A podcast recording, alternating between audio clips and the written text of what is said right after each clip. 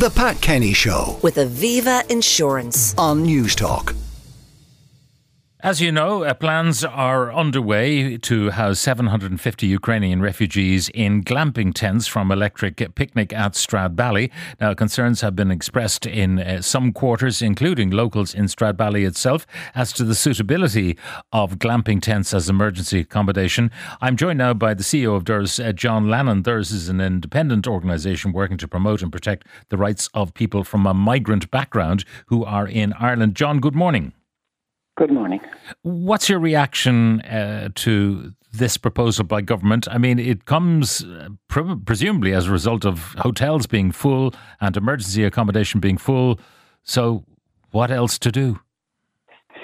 Indeed, well, it's disappointing that the government now has to accommodate people from Ukrainian tents. It is a crisis point, but it's not the first one that we've hit over the last year and a half since people to, started to arrive here after the full scale war erupted in, in their country. Um, other crisis points in student accommodation ended in 2022, and this is part of the cause now for where we're at at the moment. There were up to 5,000 people from Ukraine who had been in student residences, and they're going back to use for people returning to college.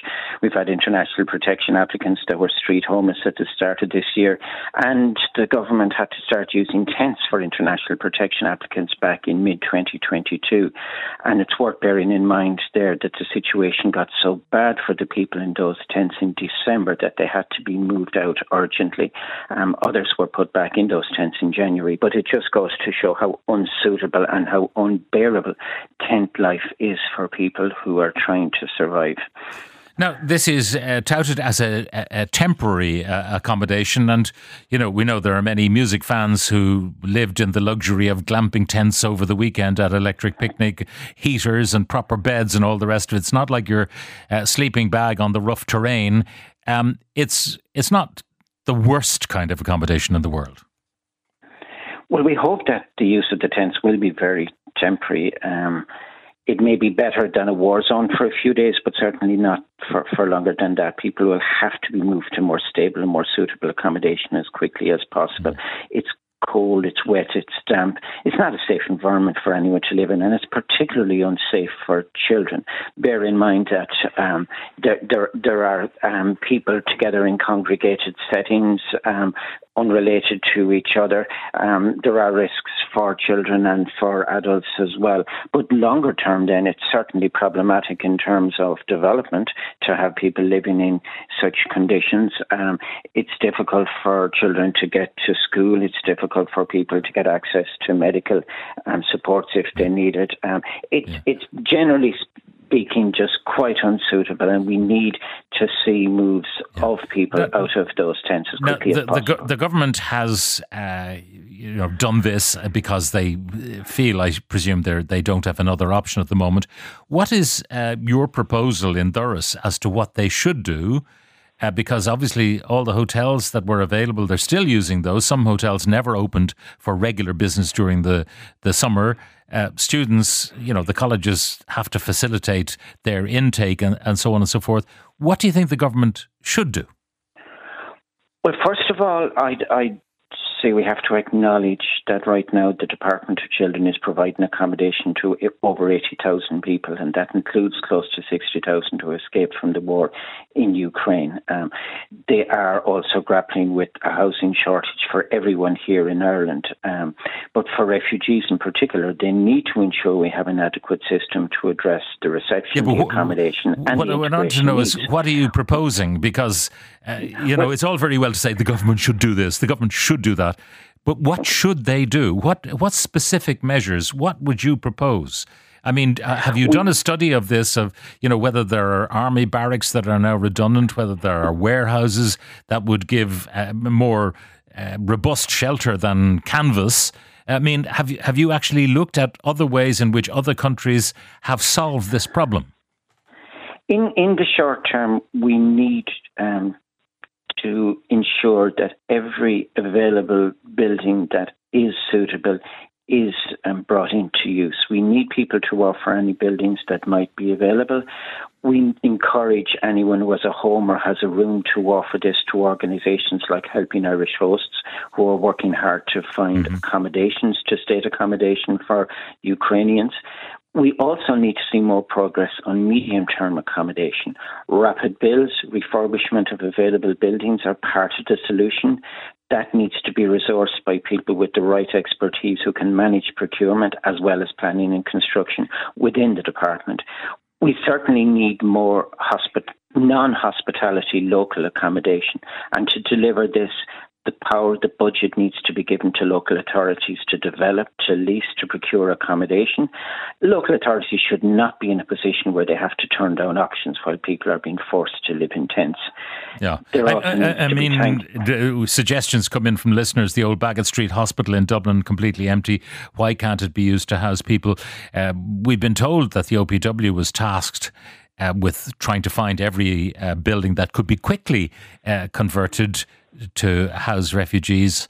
Um, do we believe that they're doing the best they can? I I'm quite sure that there are other options around the country but we need to ensure that we can examine those. We can look that the government can assess their suitability. They can bring them on stream as quickly as possible. Yeah. But this does mean working with local authorities because very often it's the people on the ground who know where the available accommodation yeah. it's is. just that uh, they're the ones that can bring it on stream. It's just that, John, we have to do the best we can according to our ability to house people. Will there come a point where we say we can do no more except in tents? Because back Baggot Street Hospital, I don't know if you could get 600 people in there. I'm not sure you could, but suppose you could.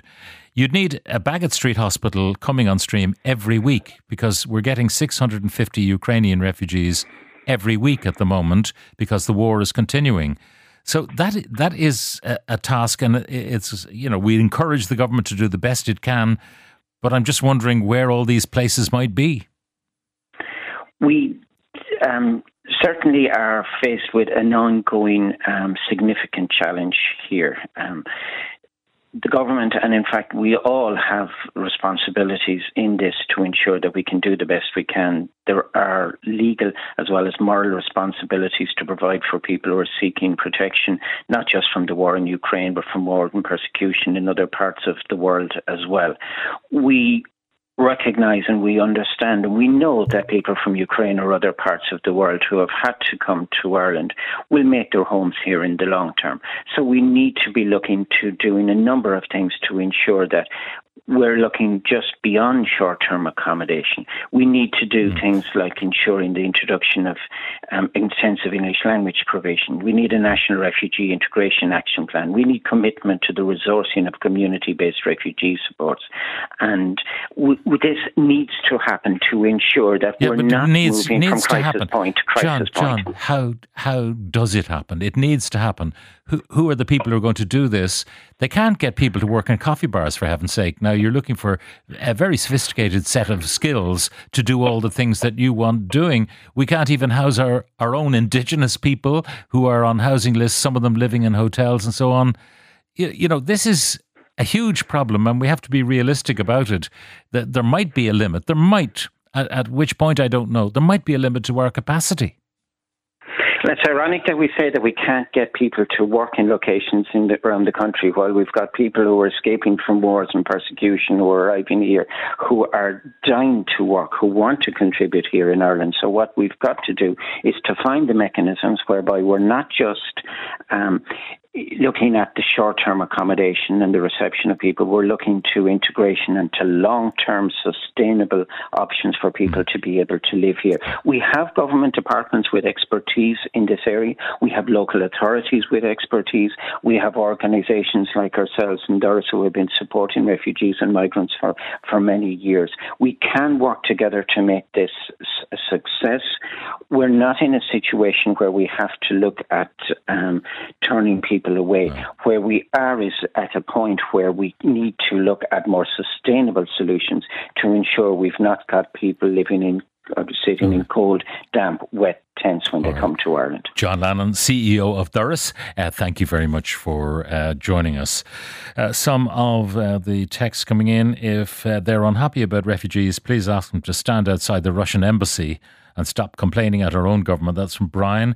Can the EU review the number of migrants per member state? Ireland is taking proportionately more than others. For example, France. No wonder we're struggling to accommodate uh, anyone else, and our tourist industry has been badly impacted. Uh, don't forget, other countries are doing other things in terms of helping with the war that uh, Putin initiated, uh, like sending weaponry and so on to Ukraine and training uh, Ukrainian military, all that sort of thing. Uh, we are doing perhaps the only thing that we can. The Pat Kenny Show with Aviva Insurance on News Talk. And do.